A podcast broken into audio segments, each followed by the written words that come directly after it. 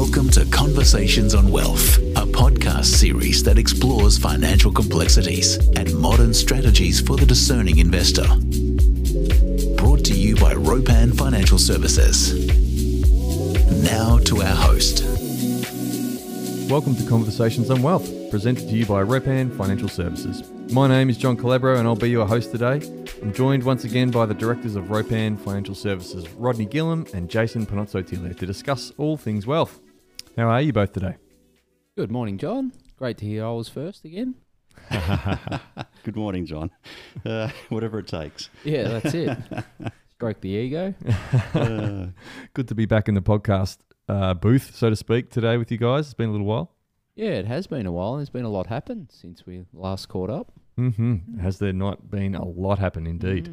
Tell me, how's the feedback? Have you had some people hearing the podcast? There's definitely been a few. And as you mentioned, if people are telling you they're listening, then there's others out there as well. So that's fairly positive. That's the hope. Yeah, Jason? Yeah, likewise. In fact, staff and people from outside have been listening and the feedback's been good. Yeah. Yeah, keep it rolling. So if anyone out there is listening, make sure you reach out to JC and Rodney and let them know that, that you've had a listen and let them know your feedback, because we can certainly look to adapt that into future podcasts. Guys, since the last podcast, there has been quite a bit on the go. Quite a lot of news. We've had some military action in Russia and Ukraine, which has caused some ripple effects around the world. We've had the stock market ducking and diving. We've had interest rates. Why don't you guys tell me how are things going? I think predictable, John. I mean, volatility, market changes, interaction, demand supply factors, they continue on just in varying forms, and the approach is to adapt to that environment. What do you make of the Russian situation, Jason? Oh gosh, where do you start with that one? Politically unstabling, economically volatile, food issues, energy issues, commodity supply, geopolitical tensions, posturing in the marketplace with regard to demand and supply, not to mention the casualties as a result of that warfare. The Russians at the moment are holding out on the energy. Are they trying to have the sanctions loosened? Funnily enough, the EU has actually started to ease the sanctions as a consequence to the last restriction on the Nord Stream 1 gas supply line into Europe from Russia. So there is this jockeying going on in regard to economic trade-off and what that could mean. And I think that'll just continue on. You mentioned overnight energy prices went up 35%? Evidently, yeah. Yeah, on the back end of what the gas supply being cut back another 50% or something overnight. Yeah, Russia coming up and declaring they're only going to supply 20% of the gas pipeline into Europe. Yeah, right. Yeah, it's a big issue. Interesting. I had a quick look at a couple of the energy stocks in Australia. One was the oil ETF, and the price of that has, like, it peaked a few months ago, but that's holding fairly steady and not overly high. And the other one was just AGL. That's sort of sitting pretty steady. And obviously, that's an old technology energy business now, I guess. But it's interesting that that's just holding fairly steadily and not taking advantage of perhaps the higher energy costs, not only in Europe, but that are coming through in Australia. Interesting trend. That could be one of the investment themes in terms of net zero carbon investing. I think what's going on in Russia over there is having all kinds of ripple effects that perhaps people didn't foresee. How are you finding it's affecting here across the desks with you guys, with what you do in terms of financial planning and investment directly? How are you seeing people react? I think from my part, John, investors they're certainly aware of the issues and they're doing their best to work through those issues. Price rises at the everyday level for household goods is definitely on the cards. People are talking about that a lot more nowadays, combined with the increased sense of volatility, perhaps, with regard to the employment market, its impact, the food market in terms of the food shortage issues that they're referring to. So people are aware of it, and they are concerned and raising it. Are you seeing it reflected in the results of the market? To some degree, yeah. There's always a price imbalance or a price mismatch in regard to demand supply factors and its impact onto the investment markets and thereafter in regard to investment portfolios. I think, John, the interest rates has been a really big theme the last probably 6 weeks. I mean, we knew that interest rates were going to rise. The 10-year bond rates had increased, you know, probably through Christmas and then further along this year. And they probably peaked out. I've got some research here. Tell us about it. Financial Review. But, yeah, the 10-year bond rate peaked at around 4.2% back around about 6 to 8 weeks ago.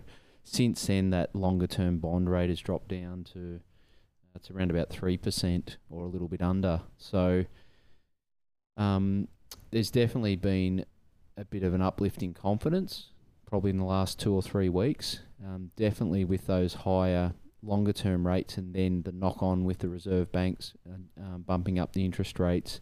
There was probably a fair bit of fear probably 3 weeks ago. We saw that a little bit in our client base. We probably had some clients that had some new funds to invest that maybe put those monies on the side or didn't move forward quickly in terms of setting up new investment entities like a family trust to invest those funds. So we probably saw some hesitancy, but some of our longer term clients probably took that as a buy signal. So they went contrarian to the market and wanted to get into the market. So, but definitely that fear has subsided, and I think that will probably push through to property markets and other markets as well. So it'd be interesting to see what the play out is going forward, because we know what it is today, but what is it going to be 2-3 months from now? Interesting you mentioned that only 3 weeks ago, you know, this change in the news has caused, you know, perhaps an uptick in confidence.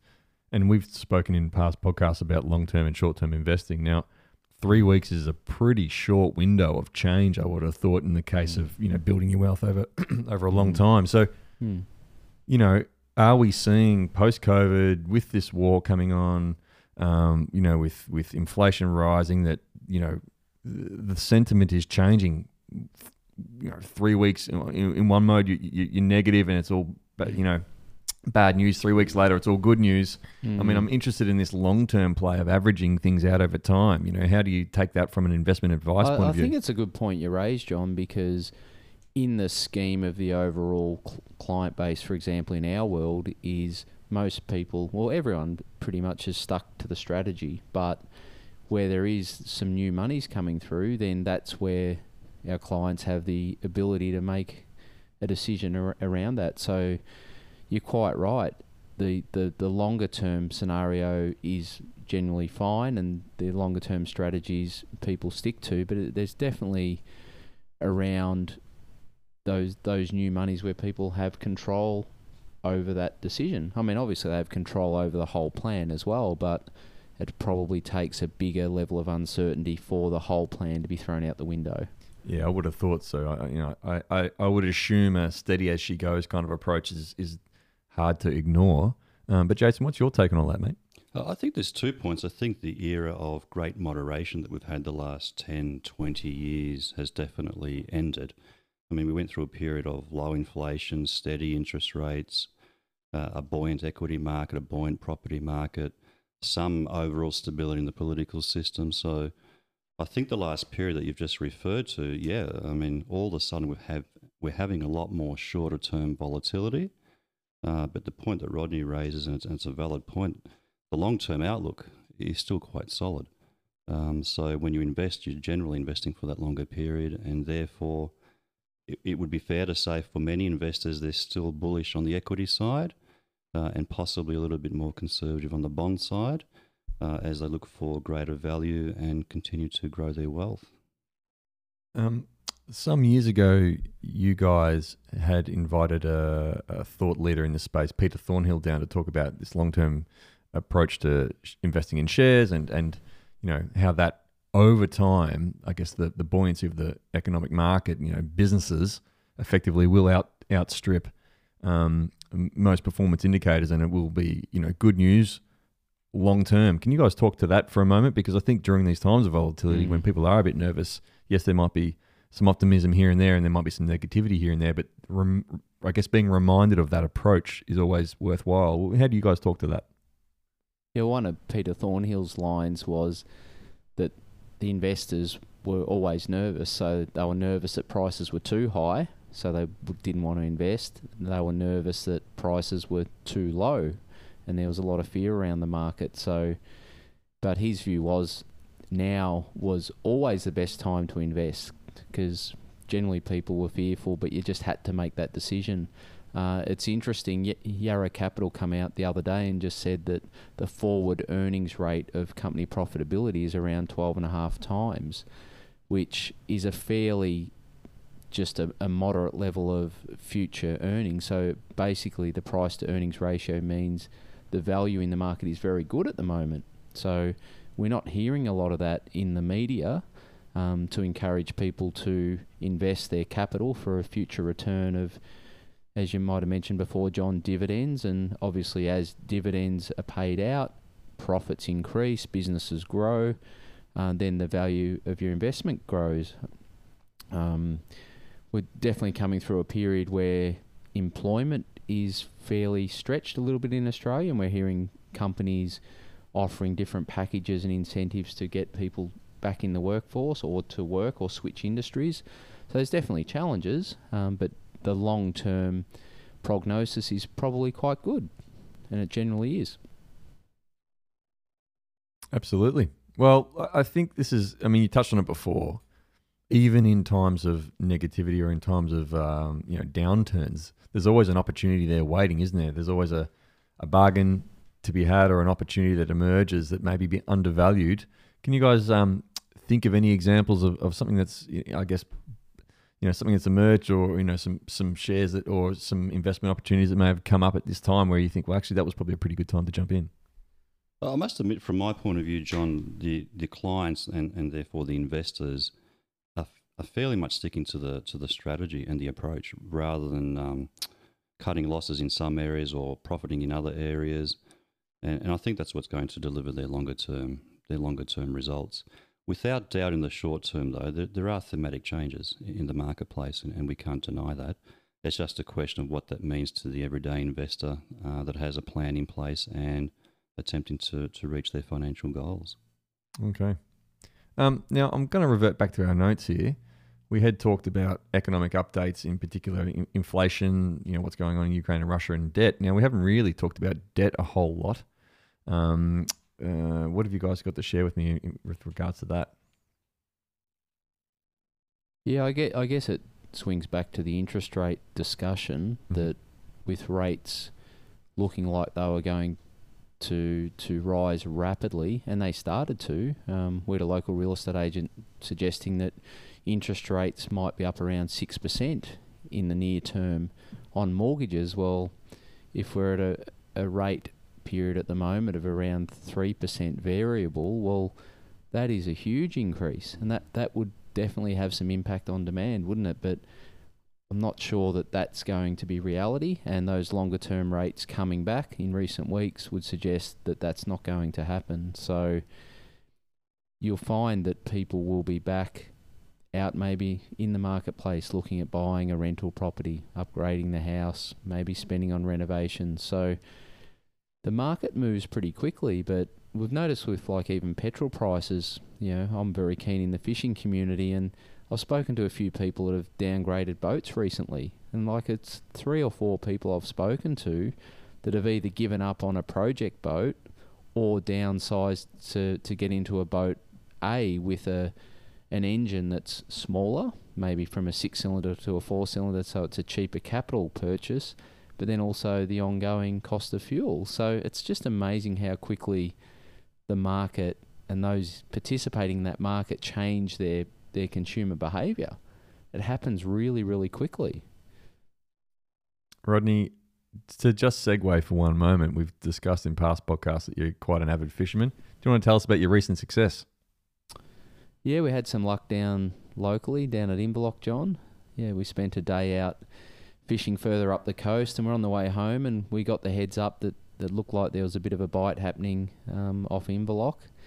And we went out and we got the bite and we caught the fish, and it was fair to say that all the networks around Traralgon and the district were eating pretty well on their sashimi and their staked tuna fillets. But yeah, a lot of the bluefin tuna catch in Australia professionally goes over to Japan at a higher rate than what Australians are prepared to pay. So it's a fairly rare product, if you like, for people to be dining on in Australia. So it was certainly well appreciated.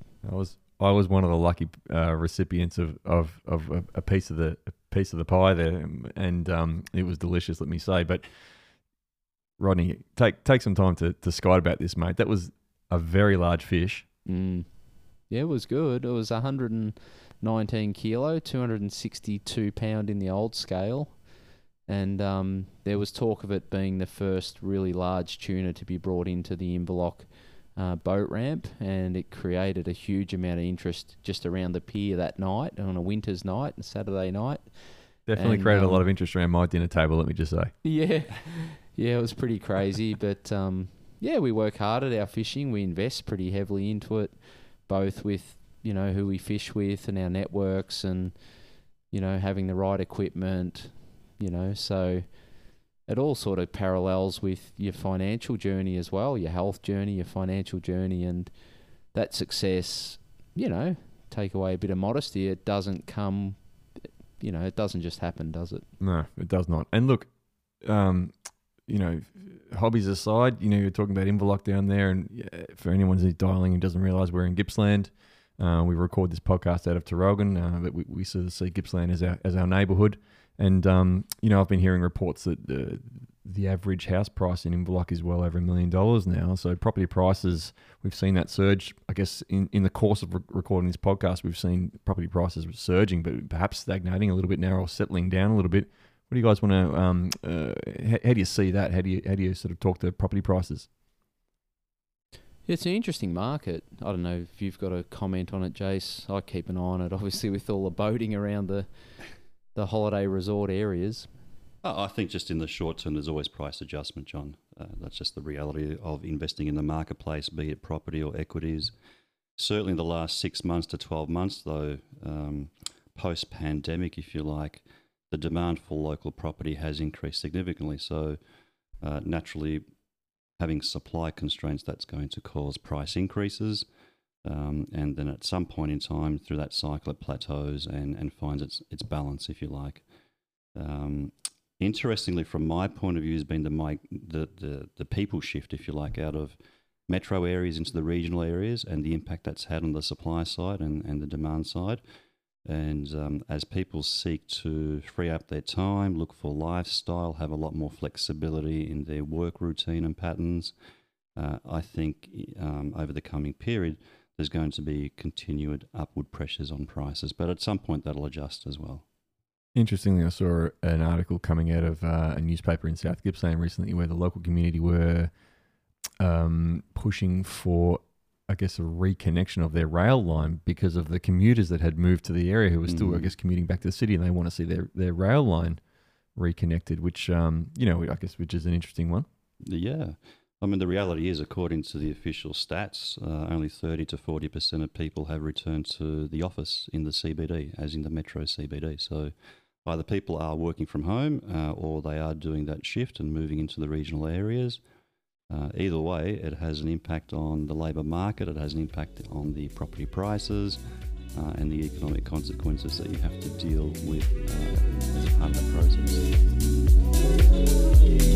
process.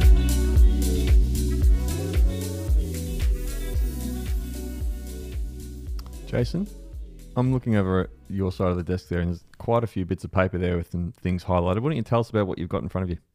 Oh, look, it's an interesting report. It's actually issued by one of the leading institutions globally on the investment market called BlackRock. And we talk about themes in our industry and our profession quite a bit, and they've certainly targeted three themes for the global marketplace and the investment market specifically.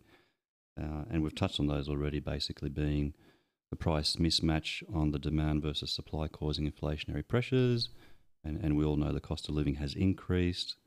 The other theme is living with greater volatility, and we've touched on that today too, which is quite interesting. So we're all cognizant of the environment we're in. And the third one, which is interesting for me, mainly because I'm a little bit more of a skeptic, if you like, is net zero carbon targets and the impact that has on the marketplace. And that is going to create opportunities, but there are going to be consequences. And so they're the three main themes they're speaking about, and it's interesting we're talking about those as well. Mm. Do you want to pick those themes apart a little bit? Let's start with that volatility piece. What are they, you know, what are they sort of? So the volatility is focusing on the short-term mismatching, if you like, and we have political volatility in regard to unstable governments becoming stable governments over a period of time, and you have market volatility in regard to the past 10, 20 years has been an era of demand-driven economies. Mm. Now it's an era of supply-constraint-driven economies, and that's causing that price mismatch and volatility. Yeah. And so I think that supply-constraint factor, you know, we see that with Ukraine, Russia, what's going on there, you know, things not making it through, products that we can't get so readily, you know, things like building materials, food stock. Yeah, and also the labour market, John. I mean, during the pandemic, people weren't working, or some people were working, or people were working in different ways, and dealing with that labour market consequence as a result. Mm. Now, Jason, you mentioned before you're also slightly sceptical about the net zero approach, and everyone has their opinion. Everyone's entitled to their opinion. There's a whole gamut of opinions. It seems like that the market is going that way. What is the report saying? What's your take on that? The report's saying that there are opportunities with it, but there are going to be consequences. So you shut one industry down and open up a new industry. Yeah, there's the period of transition, and what happens during that period of transition is demand supply constraints, the impact on pricing, what's it going to do for particular industries. There's probably a factor there too with education, training of staff and workers as well. And I think, look, yep, regardless of the debate, green or not, you're right, shutting down an industry or transitioning an industry is always going to be a lot of work with a lot of legislation that needs to come through, a lot of new practice that needs to happen, isn't it? Yeah, for sure. Absolutely. It impacts the fiscal policies, monetary policies, labour market reform, infrastructure reform. What does that mean for alternative investment raising in the marketplace? Because a lot of these industries and infrastructure is going to require alternate asset investing. So how do you structure for that in the marketplace to go to the market to raise capital, to get the interest of investors to consider it as an alternative asset to invest into? And then what's the prognosis with the investment time frame? Mm. And where does that fit in with the investors' goals and needs? In terms of an opportunity's sake, I mean, if we cast our mind back to the Rockefellers of the world, who were the early adopters that got into, oil mining and whatnot, are we looking at a bit of a nascent industry here where early adopters might, in the long term actually really benefit from it? There is that potential, particularly with the current government in place and their focus on it more so, could well place those particular investors in a better position over the longer period, assuming it comes to fruition. There's definitely some volatility in those markets. We do have some clients that have got some focus and some real, I guess, belief in the renewable sector, but the return profile of those markets, it is fairly concentrated, if you like, so the returns can be quite volatile compared to like an average market fund. So not quite as volatile as Bitcoin, say, or digital currency. Yeah, well, maybe the profile is probably similar to a point, maybe not quite as volatile, but certainly up there. So it's something we certainly caution people that want to go into these spaces that there is extra volatility. So longer term, you're probably right, John, the return profile could be quite positive, but it just means in the short term, you're going to have to go into the sector realising that there'll be probably ups and downs. So, yep. Now, guys, just in that small piece there, we touched on the point that there's been a change in government. Now, like inflation and a war and a pandemic wasn't enough, we've also seen a change in government. So there has been a lot going on since the last podcast. Now, without necessarily talking about this government in particular, and we can come back to that, I'm curious, over the course of 20 to 30 years, when there has been a change in government, when there has been a change from one party to another, how has the market reacted? How have investors reacted? What opportunities has there been? What has been the implication of a change like that? Yeah, it's a good question. Overall, the return profile from the different governments is mixed. There's been times where the economies and the markets have increased with particular governments. There's been times where governments on the other side of the fence where the returns have been lesser. But I think overall there's no hard and fast rule that if there's a Conservative government, the returns are good. If there's a Labor government, the returns are bad. I don't think it's that simplistic. And obviously the different industry sectors are probably going to be affected by specific policies in the shorter term, aren't they? But definitely there's no real correlation between a certain government and certain outcomes. That might be a bit of a simplistic view. Yeah, maybe. Jason? I agree entirely. It's a complicated space, and it's not one way or the other, if you like. But the core fundamentals are there, right? So it's about economic trade-offs. It's about managing inflation. It's about putting food on the table, ensuring infrastructure's in place, industries are thriving, people have work. So even with a change in government, all it means is really, sure, policy approaches will change, but the core fundamentals remain the same. Yeah. Now, we've seen interest rates being risen by the Reserve Bank. They're bringing basis points up every month. This is a function of government which is above, the Prime Minister, and I guess their factors. Do the governments have much say when the central banks are the ones sort of pulling the levers? Well, they can certainly impact the direction with monetary policy, particularly in our country. Whether it's a direct consequence is another question. But the central banks, whether it's the Aussie Central Bank in the Reserve Bank of Australia or the Fed Reserve over in the United States, can't have it both ways. They can't, on the one hand, have policies in place constraining economic growth, and then on the other hand, not be happy with the inflationary pressures that causes. That's just a fact of life now, and how they interact with the marketplace and the impact that has remains to be seen. Does the government directly meet with the Reserve? Maybe. Don't know. There would be some influence. Absolutely. Yeah, absolutely. Bearing in mind, it has to be at arm's length, right? So, yeah. I mean, there's just so many things going on. There's just so many things to talk about. I want to come back to the humble mum and dad investor. And often in these meetings, when they would come and see someone like you, there's this risk profile that gets attached to them. Are they aggressive? Are they moderate? Are they conservative? And with that comes, an asset mix. There'll always be some suggestion of some some bank money, some bond money, some property money, and I guess that those proportions get changed.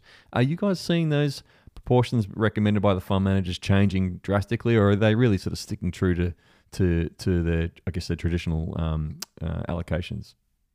It's a good question. There's definitely been some concern around the bond markets.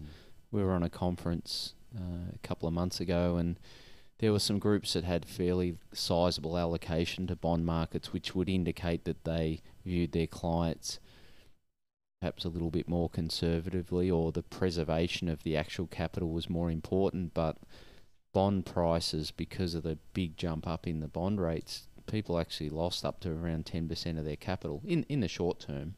So in terms of the valuation of those investments, so that created a bit of concern, and there was definitely a push towards shorter dated bonds that weren't impacted by that longer term outlook. But the horse had kind of bolted, so that's where it is important that initial risk profile and that it's reviewed regularly to make sure that it's appropriate.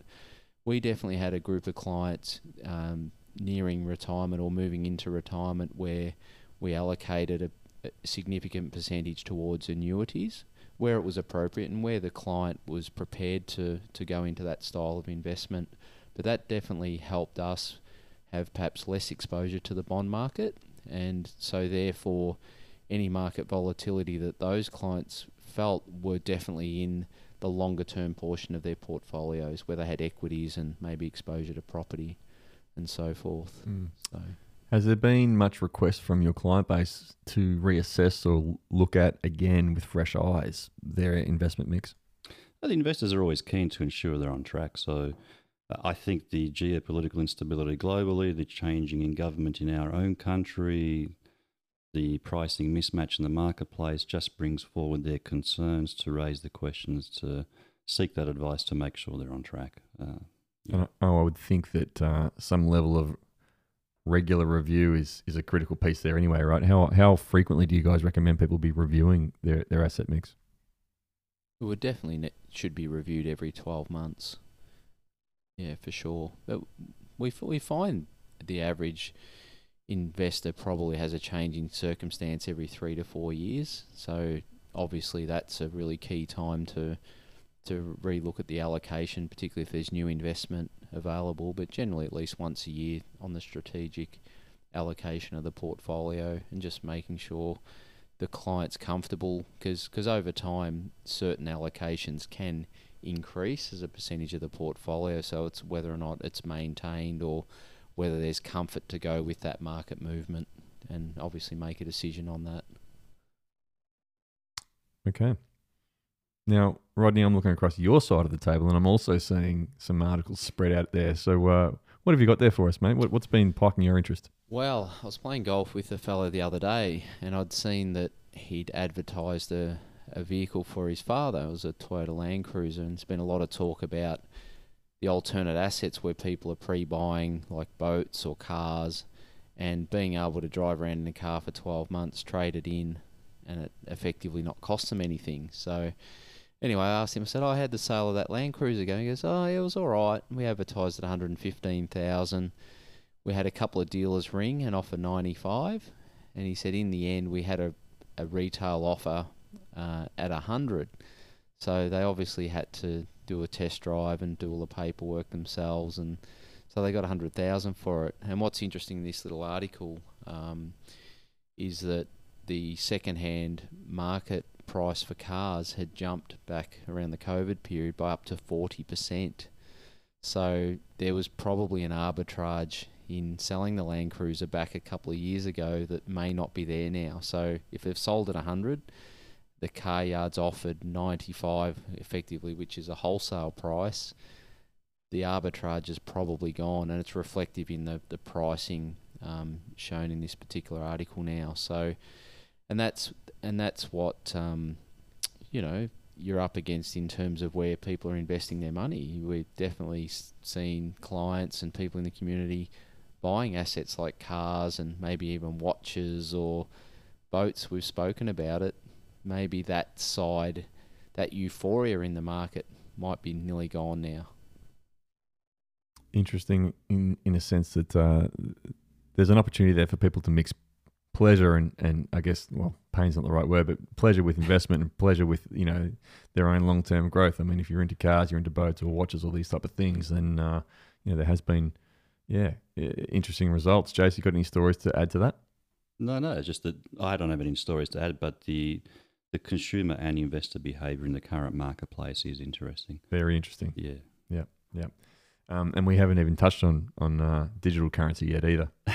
No, it's starting to show a bit of a comeback. I see Ethereum's up 10 or 12% today. And how's Dogecoin going?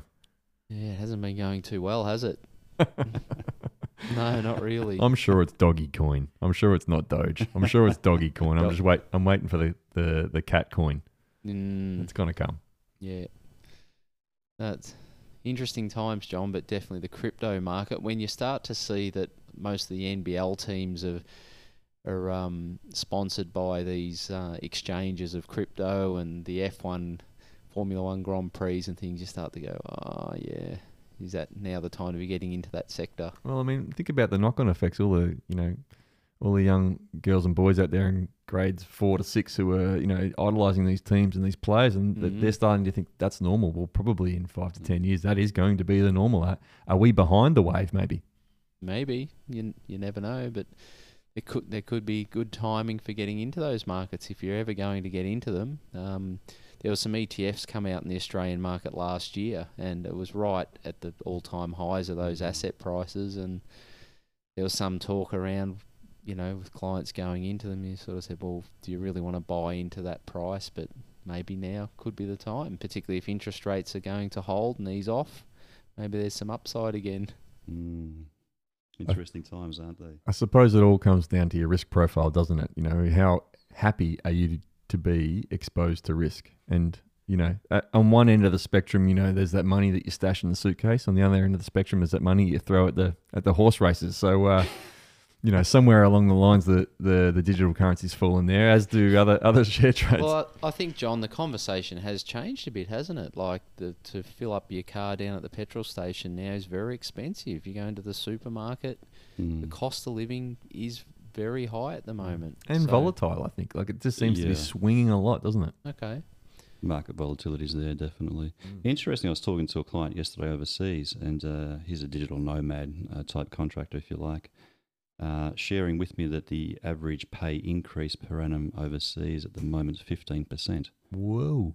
So, you know, what impact that has on the marketplace will be interesting. But in addition to that, he was sharing with me that a lot of his colleagues are into crypto. They're doubling up, they're going back in, and up to 20 to 30% of the investment portfolio is in the crypto space. Yep.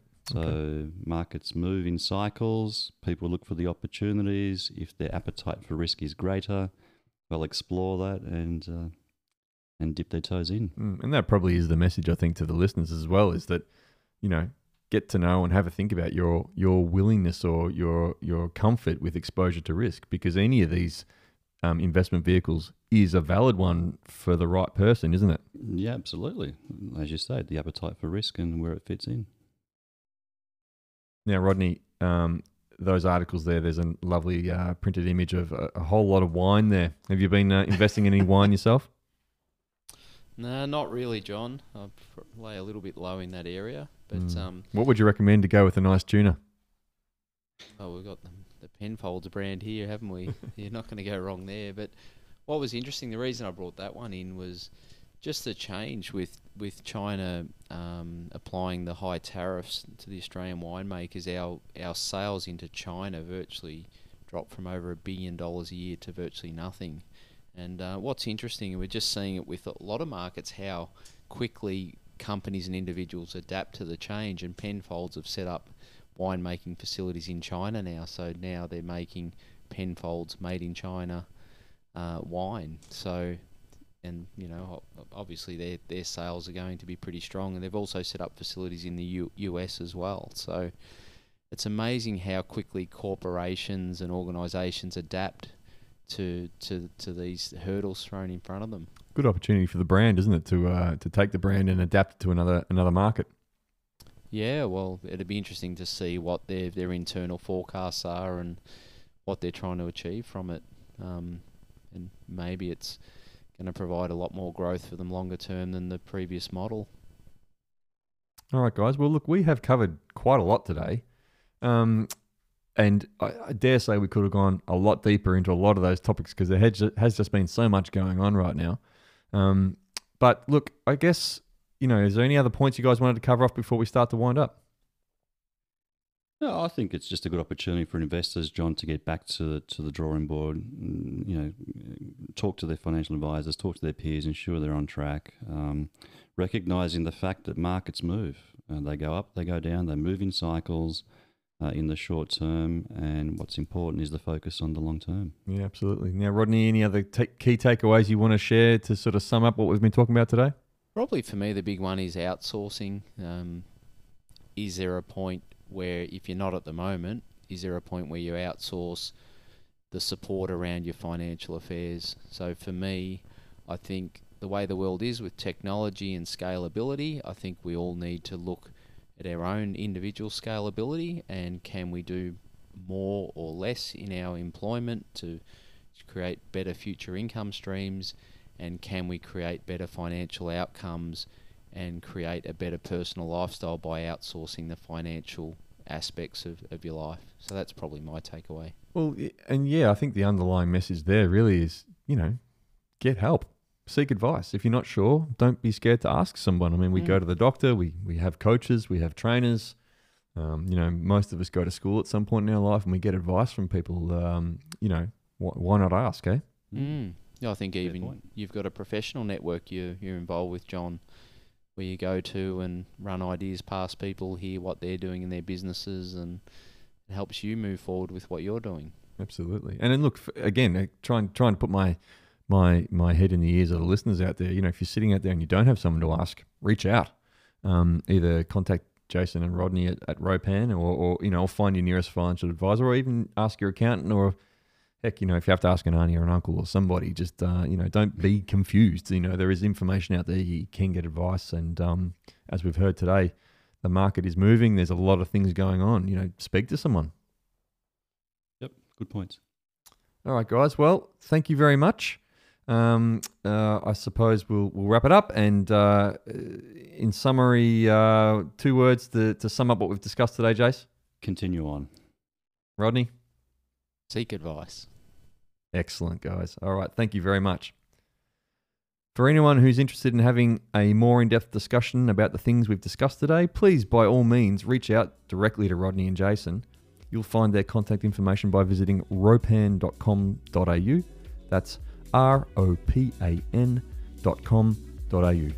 But of course, if you have your own financial advisors or trusted friends who have your best interests at heart, reach out to them as well. Okay, that's all from us today. Thanks for listening, and we'll catch you on the next installment of Conversations on Wealth. We hope you have enjoyed this podcast. Please note that the advice discussed in this podcast may not necessarily be suitable to you, because it contains general advice that has not been tailored to your personal circumstances. We ask that you please seek personal financial advice prior to acting on this information.